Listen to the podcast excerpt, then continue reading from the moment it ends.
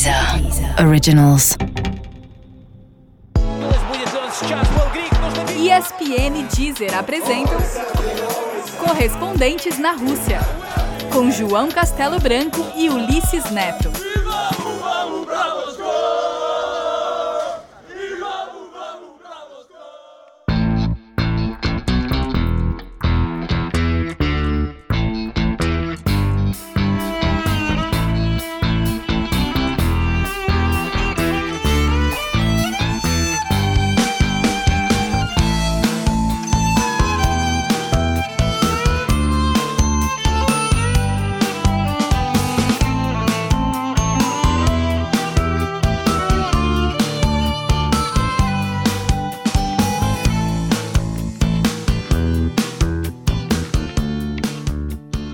Sabe quando você vai numa festa infantil e depois de comer trezentos e oitenta e sete brigadeiros, você vira e fala assim, não, chega, não aguento mais, se eu comer mais um brigadeiro eu vou chamar o Hugo.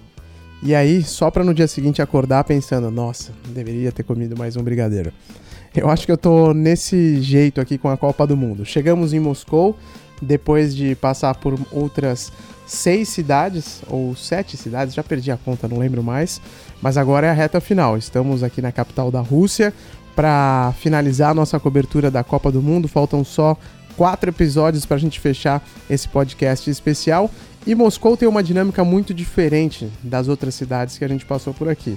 Para vocês terem uma ideia, estou a muitos quilômetros de distância do João Castelo Branco e do Gustavo Hoffmann, e eles estão a muitos quilômetros de distância também do hotel deles, porque os dois foram acompanhar os treinos da França, que está aqui nos arredores de Moscou, mas isso significa estar a mais ou menos setenta quilômetros de distância da, do centro, né, da capital, de, da Praça Vermelha, que é onde tudo acontece.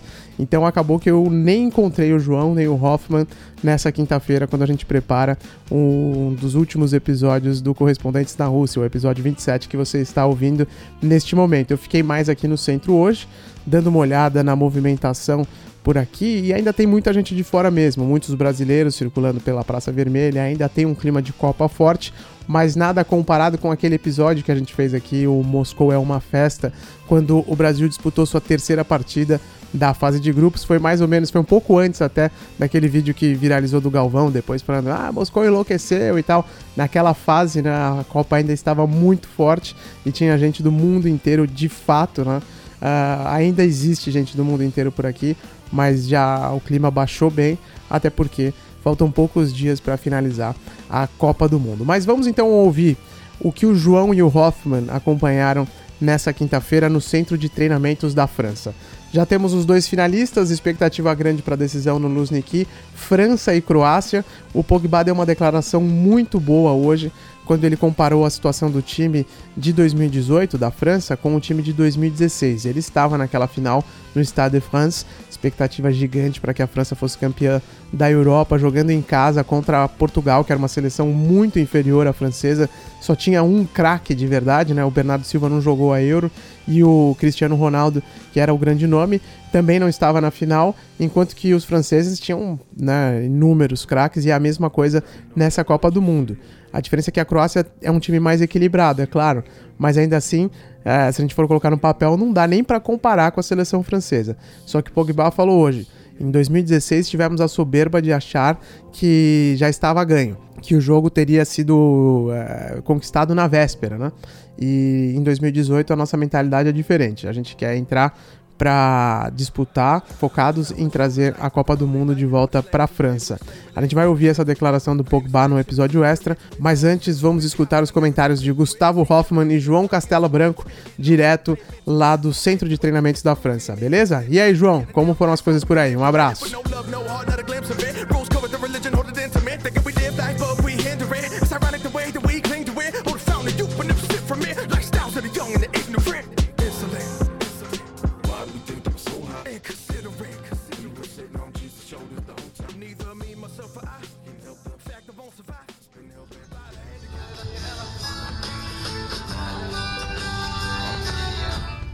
Hoffmann, abaixa aí o Raul Seixas, estamos no ar. Boa. Baixei. Raulzito, né? Eterno. pôr do sol, oito e dez da noite, voltando para Moscou, Ulisses. Realmente longe pra caramba aqui o C T da França. É Istra, né, galera, que chama? Cidade de Istra, mais ou menos oitenta quilômetros aí do centro de Moscou. Moscou também é muito grande, né? Fica às vezes difícil de se encontrar, o trânsito pesado. Até indo pro estádio nessa semifinal da Inglaterra com a Croácia, a gente optou por ir de metrô em vez de carro, porque você chega lá bem mais tranquilo. Mas, Hoffmann, acompanhamos aqui... O... Tem, tem um outro motivo, né? O nosso motorista, no caso aqui, ele é meio perdido. Eu pedi para ele me deixar no outro dia no, no estádio, ele me largou na FanFest falando que era o estádio, né? Então tem esse motivo a mais também. A gente teve que pegar o metrô também. Só isso. Eu peguei, com o motorista eu tive que pegar o metrô. Estamos também ao lado do, do nosso companheiro Pedrinho, grande produtor dessa Copa do Mundo. Participou já do podcast também. Beleza, Pedrinho? Forte abraço aí ao pessoal do podcast. Estamos sempre juntos aí. E o Rafael Bessa pegando uma carona aqui da Rádio Sagres, tudo bem, cara? Tudo tranquilo, que prazer estar aqui com você, João. Vem cá, e você tem pegado mais metrô ou, ou carro aqui em Moscou? Carro. Na verdade, eu baixei aquele aplicativo do, do Yandex e tenho sido bem sucedido até então. Estou vendo os perrengues de alguns colegas aqui, é, até já tive colega, olha... É... opta lá p- pelo prêmio. Não, tô indo no básico e tá, até agora não tô tendo nenhum problema. Já peguei é, motorista do Daguestão, por exemplo, do Tajiquistão, e tá sendo tudo tranquilo, tá me levando onde que eu preciso. Essa Copa tá sendo tranquila para todo mundo, menos o Ulisses Neto, que já, já, já levou o martelo, só falta foice agora para completar a experiência russa. Mas, Ulisses, foi mal, desculpa aí relembrar dos tempos de Samara. É, vamos falar da final da Copa do Mundo rapidinho, já que a gente veio acompanhar a França hoje. É, foi um treino bem tranquilo do, dos jogadores, muitos jogadores principais como Mbappé é, e Giroud e tal, ficaram fora do treino fazendo academia e tal. Outros, tipo Pogba, o Griezmann, ficaram só dando uma corridinha em volta do campo. Deu pra ver que o Pogba e o Griezmann se dão muito bem, são figuras, ficaram ali é, um brincando com o outro, é, com a bola, tendo... tentando driblar, o Griezmann ia pro gol, o Pogba encobria ele. É, então, é, Hoffmann, a gente sente um clima descontraído ali, pelo menos por parte dos jogadores na França, né? Eles chegam nessa final é, com mais descanso do que a Croácia e também com mais experiência em, em, em grandes torneios. Você acha que isso pode pesar? Pesa. Antes da Copa, havia um grupo de seleções favoritas. Brasil, Alemanha, Espanha e França. Só sobrou a França. França é a grande favorita na decisão. Tem um aspecto físico que é importante. A, a Croácia se superou absurdamente contra a Inglaterra. O Modric, o que o Modric jogou contra a Inglaterra tem que ser é, assistido por todos os jogadores de futebol do mundo, inclusive muitos brasileiros, né? Mas é, eles se superaram. São três jogos consecutivos com prorrogação. Estão muito desgastados. Na prática, pela minutagem, eles têm um jogo a mais do que a França. É, e um dia menos de descanso, então não dá pra gente relevar, ignorar toda a questão física. Lógico que os croatas vão se superar de novo, vão dar de tudo na final, é a final de Copa do Mundo, a primeira final de Copa da história da Croácia, os caras jogam pelo país de verdade, de verdade, então tem todo esse aspecto emocional, mas a questão física na prática científica pesa a favor da França, então é um, é um, um ponto a mais a favor da França que, na minha opinião, tem um time mais forte tecnicamente, é uma seleção com talento absurdo, não estou ignorando o talento que existe do lado croata, que é enorme também, mas a seleção francesa ela é mais forte, ela tem um esquema tático que prioriza é, a marcação, joga na fase ofensiva, na ligação direta, muitas vezes com o Mbappé e com o Griezmann, é um time muito rápido também, um meio campo marcador, mas que sabe jogar com o Pogba, por exemplo, com o Matuidi, que jogou muito contra a Inglaterra, então... Analisando todos os aspectos do jogo, a Inglaterra é favor... ah, desculpa, a Inglaterra. A França é favorita contra a Croácia.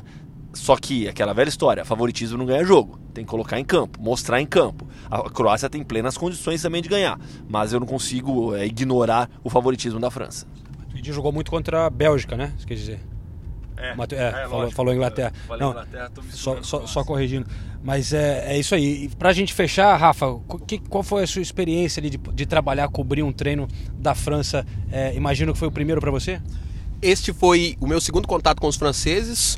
O primeiro eu tive lá em São Petersburgo, no, no treino especificamente. Deu pra, pra acompanhar a atividade deles, muito leve. Aliás, por falar em, em treinos... É, a Croácia, eu presenciei uma press conference que estava o, o Lovren. Ele se envolveu lá em uma discussão com jornalistas. O jornalista perguntou se eles não poderiam jogar mais. Isso antes do jogo contra a Rússia, lá em Adler. E eles, ele foi pro embate com os jornalistas. Disse que é, nem o Brasil estava jogando bem na, na Copa naquele momento. Então, assim, foi muito legal. Eu senti um clima de bastante leveza, de muita tranquilidade na França. Isso aí. Então, eu fiquei com uma certa pena da Inglaterra ser eliminada, é, pessoal, né? Sendo lá, sendo inglês, é, morando lá, como eu já falei aqui no podcast. Os ingleses chegaram em peso para essa semifinal, né? dez mil vieram cantando musiquinhas. Tinha uma lá que eles diziam que já estavam aqui na Rússia, iam beber toda a vodka, iam até a final, não sei o quê, mas acabou a festa inglesa. Muita polícia também chegando é, por ali. E, Pedrinho, para fechar aqui, é, produção hoje, quem, quem deu mais trabalho? Gustavo Hoffmann ou João Castelo Branco? Sempre Gustavo Hoffmann é o cara que tá mais trabalho. Tem que ser sincero, não posso mentir pro pessoal. Gustavo... É estrela, né? É estrela, né? É talent. Ah, estrela o quê? É estrela é o caralho. Cara de óculos escuros, bermudão, cabelo do Neymar, é estrela, é estrela. Ai, ai. Posso colocar Raul Seixas já de novo? Vambora, tá na hora de devolver aqui pro Ulisses então. Valeu, Ulisses, toca... Obrigado por tocar o podcast aí com o grande Nilson. Deixamos com vocês, até a próxima.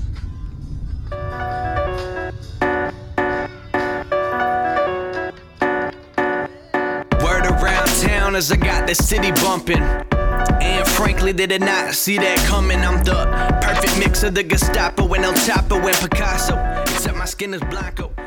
Valeu, João, valeu, Hoffmann, um abraço pra vocês. Vamos ver se a gente consegue se encontrar amanhã. Moscou é descomunal, já falamos tantas vezes, né?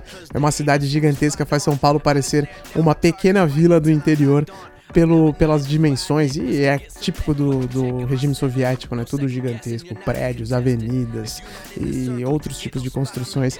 Tudo aqui é muito é, monumental, é, como vocês bem podem imaginar. Quem já passou por aqui sabe, quem não passou com certeza já leu e ouviu falar a respeito de Moscou e de sua grandiosidade. Bom, hoje eu almocei com meu amigo Nilson César e o Renan Blanco, são os meus companheiros da Jovem Pan nessa cobertura, e a gente bateu um papo legal sobre a cobertura dessa Copa, sobre o Neymar. O Nilson é um crítico bem ácido do Neymar, sobre a seleção brasileira e, e tudo que gira em torno da Copa do Mundo de dois mil e dezoito. O Nilson tem muita bagagem acumulada e ele fez algumas comparações interessantes que a gente vai ouvir nesse papo agora, que gravamos durante o almoço, um pouquinho antes da nossa comida chegar aqui em Moscou, num restaurante japonês bem perto da Praça Vermelha. Vamos lá ouvir a conversa com o Nilson César e o Renan Blanco.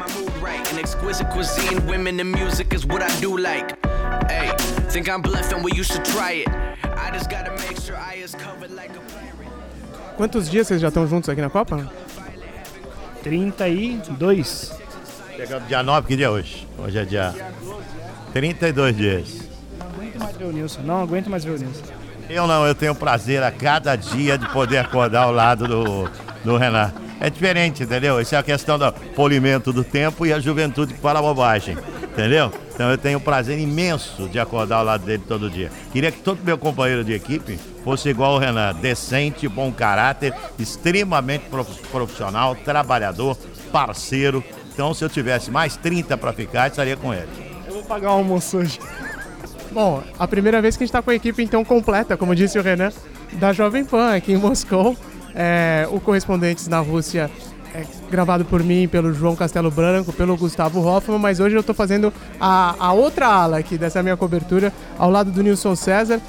E Nilson, é o seguinte, a minha primeira Copa no exterior, o Renan Blanco, que é o engenheiro da Jovem Pan, está também na primeira Copa de todas dele. Não, você não trabalhou em dois mil e catorze, né, Renan? Não trabalhei, não. E você, Nilson, como disse, a voz da experiência, quantas Copas do Mundo já? Essa aqui é a oitava Copa. Comparando... Em loco. Comparando com todas as outras que você fez. Oito, se a gente pegar oito vezes quatro, dá mais de trinta anos de Copa do Mundo. É, como é que você sentiu... O que, que você sentiu de diferença da Rússia para todas as outras que você já fez? Ulisses, olha, é, eu, eu vim para a Rússia pensando que nós teríamos uma Copa muito parecida com aquela que nós fizemos em noventa e quatro nos Estados Unidos. Nos Estados Unidos, o, o grande interesse da Copa nos Estados Unidos era O J Simpson. Você lembra da história de O J. Simpson? Então, tinha acabado de matar a mulher, né? Isso, acabado de matar a mulher. Esse, esse era o interesse. A Copa não significava nada nos Estados Unidos. Você tem uma ideia, na final da Copa do Mundo de noventa e quatro, o, você perguntava onde é que era o estádio para um policial, Estádio do quê? O que que vai ter? É, não tô brincando. Coisa, coisa é que nem a Fórmula um lá. Eu cheguei a primeira vez nos Estados Unidos em, em Phoenix, a corrida de rua, em Phoenix, no Arizona. Aí tava todo um monte de rua fechada, eu perguntei pro policial.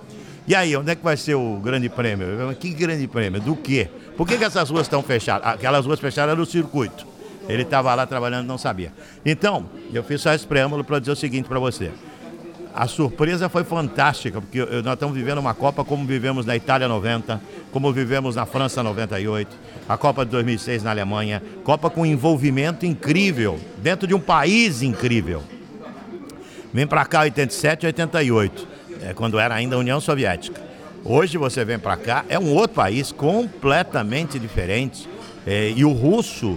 É, ao contrário do francês, que fica bravo quando você não fala o idioma dele, o russo tem vergonha de não falar o seu. Então, quer dizer, é, o esforço do russo para tudo, tudo funcionou, tudo perfeito. Uma Copa muito legal. A única coisa ruim dessa Copa foi a seleção brasileira, né? A única coisa que trouxe tristeza para a gente foi o desempenho da seleção. Você é um crítico ácido do Neymar, né, Nilson? Eu entro no Jornal da Manhã ao seu lado, tive essa oportunidade durante tantos dias aqui na Rússia, e você sempre deu uma descascada boa no Neymar e também no Tite, que, aliás, tem uma, uma, uma pergunta que você fez para ele, acho que na véspera do primeiro jogo, e ele te tratou com toda a deferência, e... mas o Tite também, você não gostou muito das milongas dele, né? Não, eu não acho o Tite um treinador excepcional, ele não é ruim, não é um treinador ruim, mas não é Deus... É, o que o Tite faz está certo, nada disso, é um treinador, vamos fazer de um a dez, nota seis vírgula cinco, entendeu? E nós não temos no Brasil, na verdade, hoje, um treinador para substituir o Tite na seleção. Só que eu não gosto desse negócio de família, você morrer é, com o cara, mesmo que o cara não esteja jogando bem, vamos com o cara até o fim. Eu não acho que é isso, eu acho que é, uma Copa do Mundo, que é um torneio de um mês, Copa do Mundo é um torneio de um mês. Você tem que ser muito imediato nas coisas da Copa do Mundo. Muita rapidez. Não exige de nós instantaneidade, rapidez no nosso trabalho. É a mesma coisa que eh, pro atleta e pro treinador. Percebeu que o cara não tá bem? Põe outro jogar. Então, a minha, minha crítica ao, ao Tite é essa. É esse negócio de morrer com família. Mas como foi a primeira Copa dele, dele eu tenho a impressão que essa foi uma Copa de aprendizado pro, pro Tite. Se eles tiverem... Em dois mil e vinte e dois, no Catar, tenho certeza que ele vai ter um comportamento diferente. Tenho certeza, e mais maduro ainda, vai ter um comportamento diferente. Quanto ao Neymar, ele está entre os trinta melhores do mundo. Querem colocá-lo entre os três? Eu coloco ele entre os trinta. Então, eu tenho só de Jovem Pan trinta e seis anos, quarenta anos vendo futebol. Que eu já vi de jogador muito superior ao Neymar, mas muito superior ao Neymar, abismo de superioridade em relação ao Neymar, é que aqui no, aqui no Brasil, não, no Brasil nós não temos um, um ídolo. Então existe essa carência de ídolo. Então querem fazer do cara aquilo que ele não é. Querem fazer do cara o Messi, o Cristiano Ronaldo. Ele não é. Ele não é. Pergunta para mim se o Modric da Croácia, para mim, não foi muito mais jogador que o Neymar nessa Copa. Muito mais jogador que o Neymar. E é uma posição... É diferente, né? Mas como, como é, utilidade para a equipe, muito mais jogador. Então, esse rapaz... Aí outra coisa, tratar o cara de menino. Que é isso? Quantos anos ele tem? vinte e sete, vinte e seis. É, vinte e seis anos, né? Vai chegar a trinta na outra Copa e ainda é capaz, com trinta anos, achar que ele é menino. Já deu, é uma encheção de saco isso. Na verdade, nós é, temos um cara, centralizou tudo em cima desse cara, porque estão achando que ele está entre os melhores do mundo. Não está. Ele está entre os trinta melhores do mundo. Não entre os três. Na minha opinião, entre os trinta melhores do mundo. Ah, no, no Barcelona... Por que que ele ia bem no Barcelona? Porque ele era coadjuvante. Então tinha lá o Messi, o Iniesta, o Suárez e o Neymar. Coadjuvante, ele não era o ator principal. Aí ele quis sair do Barcelona para se tornar ator principal no P S G. Na primeira semana do P S G ele já arrumou uma encrenca com, com o Cavani, com o treinador, com a, com a torcida.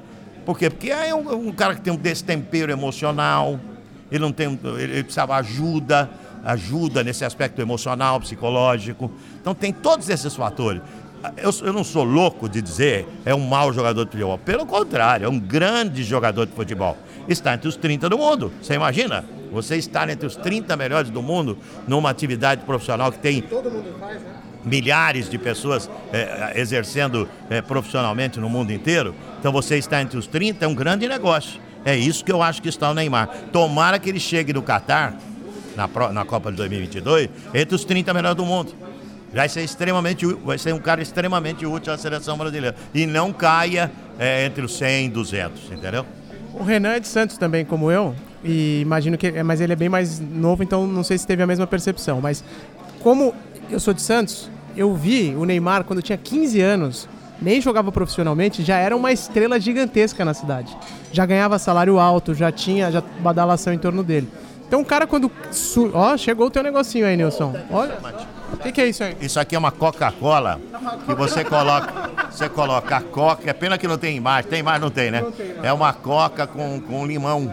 Entendeu? Uma coca com limão. Fica legal. E é num copinho diferente que ele serve. Num, num copinho de, cho- de shot de vodka, né? Quero ver virar de uma vez só. Nossa, que fantástico. Não, nem fudeu. Não, vale a pena. Vale a pena, vale a pena. Vou experimentar, Nilson. Vou experimentar. Pera aí, vamos ver aqui a vodiquinha do Nilson. Vai tomar, vai tomar, porque é maravilhosa. Porra, e é boa mesmo, viu? Toma o negócio disso aqui. Só pra, só pra deixar claro que a gente já terminou o expediente, já gravamos, é. entramos no ar ao vivo. Ah, eu tomo uma vodka de vez em quando à noite pra aguentar...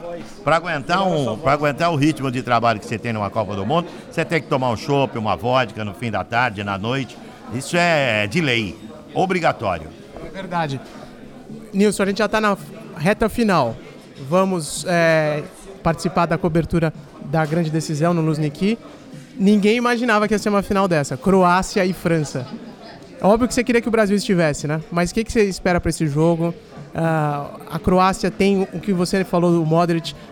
provavelmente vai ser eleito o melhor jogador do torneio, que é humilde pra caramba, desde o Tottenham até o Real Madrid, os anos todos do Real Madrid. Agora chegou a nossa cerveja, vamos brindar aqui. Boa! Boa. Hum. O que, que você espera pra essa final? E, de certa forma, pra você como narrador, não ter o Brasil, diminui um pouco a sua ansiedade pro jogo ou nem um pouco? Não, não diminui a ansiedade coisa nenhuma. Na final de Copa do Mundo é pra poucos. São poucos. Poucos no mundo estarão no Luzhniki narrando uma final de Copa do Mundo. Então, independente de ser a seleção brasileira. Então, o, é, o nosso trabalho diminuiu depois que o Brasil saiu? Que nada, a gente continuou fazendo um trabalho muito legal. E nós vamos fazer uma bela transmissão no próximo domingo. Narrar uma final é, é emocionante. Narrar. Essa aqui, eu narrei final de dois mil e seis, dois mil e dez, dois mil e catorze e dois mil e dezoito.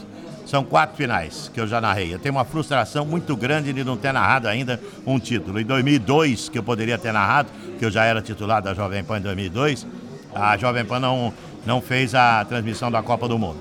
Então eu tenho uma frustração de ainda não ter narrado o Brasil campeão. Mas, independente disso, nós vamos ter uma França com a Croácia jogando. Poxa, vê um Mbappé de um lado e um Modric de outro lado. Olha só que coisa fantástica, né? Um garoto de dezenove anos de um lado e um jogador é, fenomenal do outro lado, que é o Modric, e tantos outros da Croácia, tantos outros da França também. Então vai ser um jogaço, um jogo espetacular. É o tipo do jogo que sábado, se alguém pedir alguma coisa para fazer, eu não vou fazer nada. É verdade, porque aí você tem que entrar em concentração. É o tipo da coisa que você tem que se concentrar para transmitir. É uma concentração. Então, a partir de sábado, já estou concentrado e ansioso. A minha ansiedade é tão grande que amanhã, por exemplo, nós já vamos buscar o ingresso. Amanhã é sexta-feira, né? Nós estamos gravando na quinta. Então, eu vou buscar ingresso de tão ansioso que eu estou para o jogo. Claro que tem ansiedade. O Roberto Carlos é um cara que está aí há tantos anos fazendo sucesso como cantor. Pergunta para ele se cada show que ele entra no palco, ele, ele não se sente ansioso. A cada show ele, ele se sente ansioso. E, e é um show. O trabalho que a gente faz, narrar futebol no rádio, é uma das coisas mais difíceis do mundo. As empresas deveriam pagar muito pra gente, não pouco. Muito, muito. Porque é dificílimo. O grande artista é o narrador de rádio. É muito mais complexo e muito mais difícil do que você narrar na televisão. Mas nem se compara a arte de se narrar. Você tem que construir uma narrativa, né? É, a arte de se narrar o futebol no rádio, entendeu? A arte de se narrar o futebol no rádio é fenomenal. Então você tem que se preparar para realizar essa arte, entendeu? Você tem que estar condicionado para realizar essa arte. E para você narrar a final de Copa do Mundo é um negócio diferente. E eu nasci em Zagreb. Eu vou torcer muito. É verdade, eu vou torcer muito para a Croácia ganhar, muito. Primeiro porque a França sempre bate no Brasil, né? Então, e outra porque eu quero ver o time do Modric campeão do mundo. Esse cara acho que merece ser campeão do mundo. É o tipo do jogador que tem o rótulo de campeão do mundo, é, seria a maior justiça do mundo o rótulo de campeão do mundo no Modric. Você estava em noventa e oito, não estava, na França? Ah, e, a, e a Croácia foi muito bem também naquela lá, repetindo agora esse jogo com a França. Estava sim, senhor. Em noventa e oito eu tra- transmiti vários jogos da Croácia, em mil novecentos e noventa e oito na França. Então, é, estava lá, foi muito bem. Mas essa, essa aqui é uma história de superação. Vem de três prorrogações.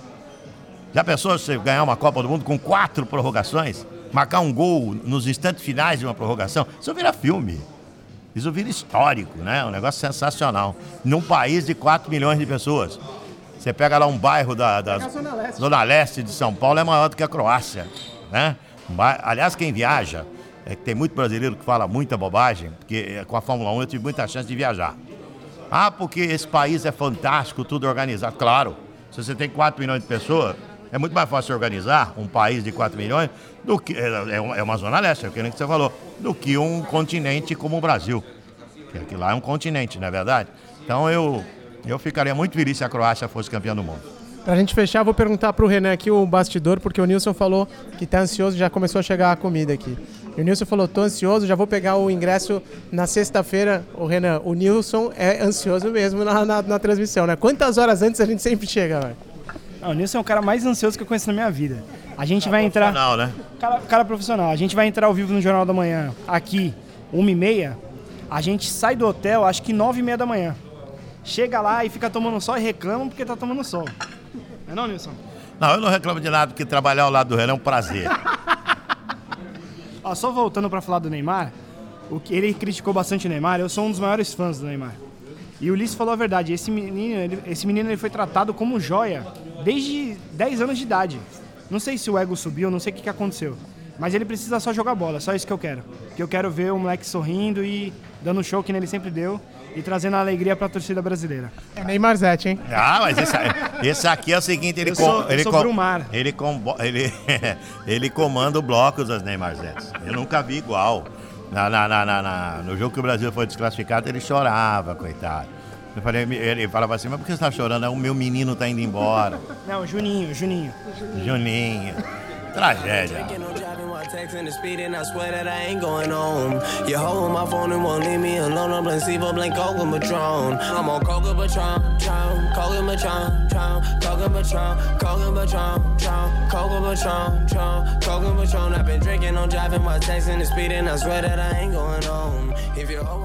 É isso, pessoal. Correspondentes na Rússia chegando na sua reta final. Faltam poucos episódios pra gente concluir esse projeto especial. Claro que depois a gente volta também com Correspondentes Premier quando o campeonato inglês estiver de volta, mas ainda tem muita coisa pela frente. Amanhã, sábado, a gente vai soltar um episódio especial sobre a final, uma prévia do que vem por aí no domingo lá no Luzhniki. Vamos falar sobre os dois times, sobre a expectativa uh, de vitória, quem leva, quem não leva, se bem que era difícil até apontar que a Croácia estaria na final, quanto mais dizer se ela tem chances de ser campeão ou não. Eu acho que agora tá tudo aberto e vai ser difícil fazer uma análise fria das coisas, mas o Gustavo Hoffmann é muito bem pago pra isso, João Castelo Branco também, e a gente volta no sábado com um episódio especial, com uma prévia sobre a final entre França e Croácia, beleza? Um abraço pra todo mundo, não esqueçam de ouvir agora o episódio extra na Deezer com o Paul Pogba falando sobre essa história da França manter os pés no chão agora, e também, já que a gente tá falando de soberba, o Luka Modric, que muita gente acha que vai ser eleito o melhor jogador da Copa do Mundo, falou sobre como a imprensa inglesa estava numa ansiedade ou numa expectativa de vitória da Copa, menosprezando até a Croácia. Ele não gostou nada disso e afirmou que a imprensa inglesa precisa ter mais humildade. Eu senti isso também.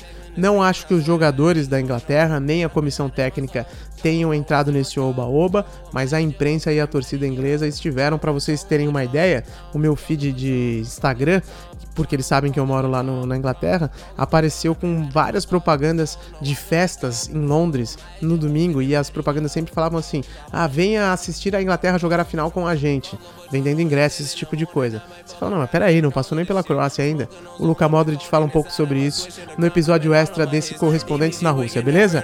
Valeu, pessoal, um abraço, até o próximo capítulo.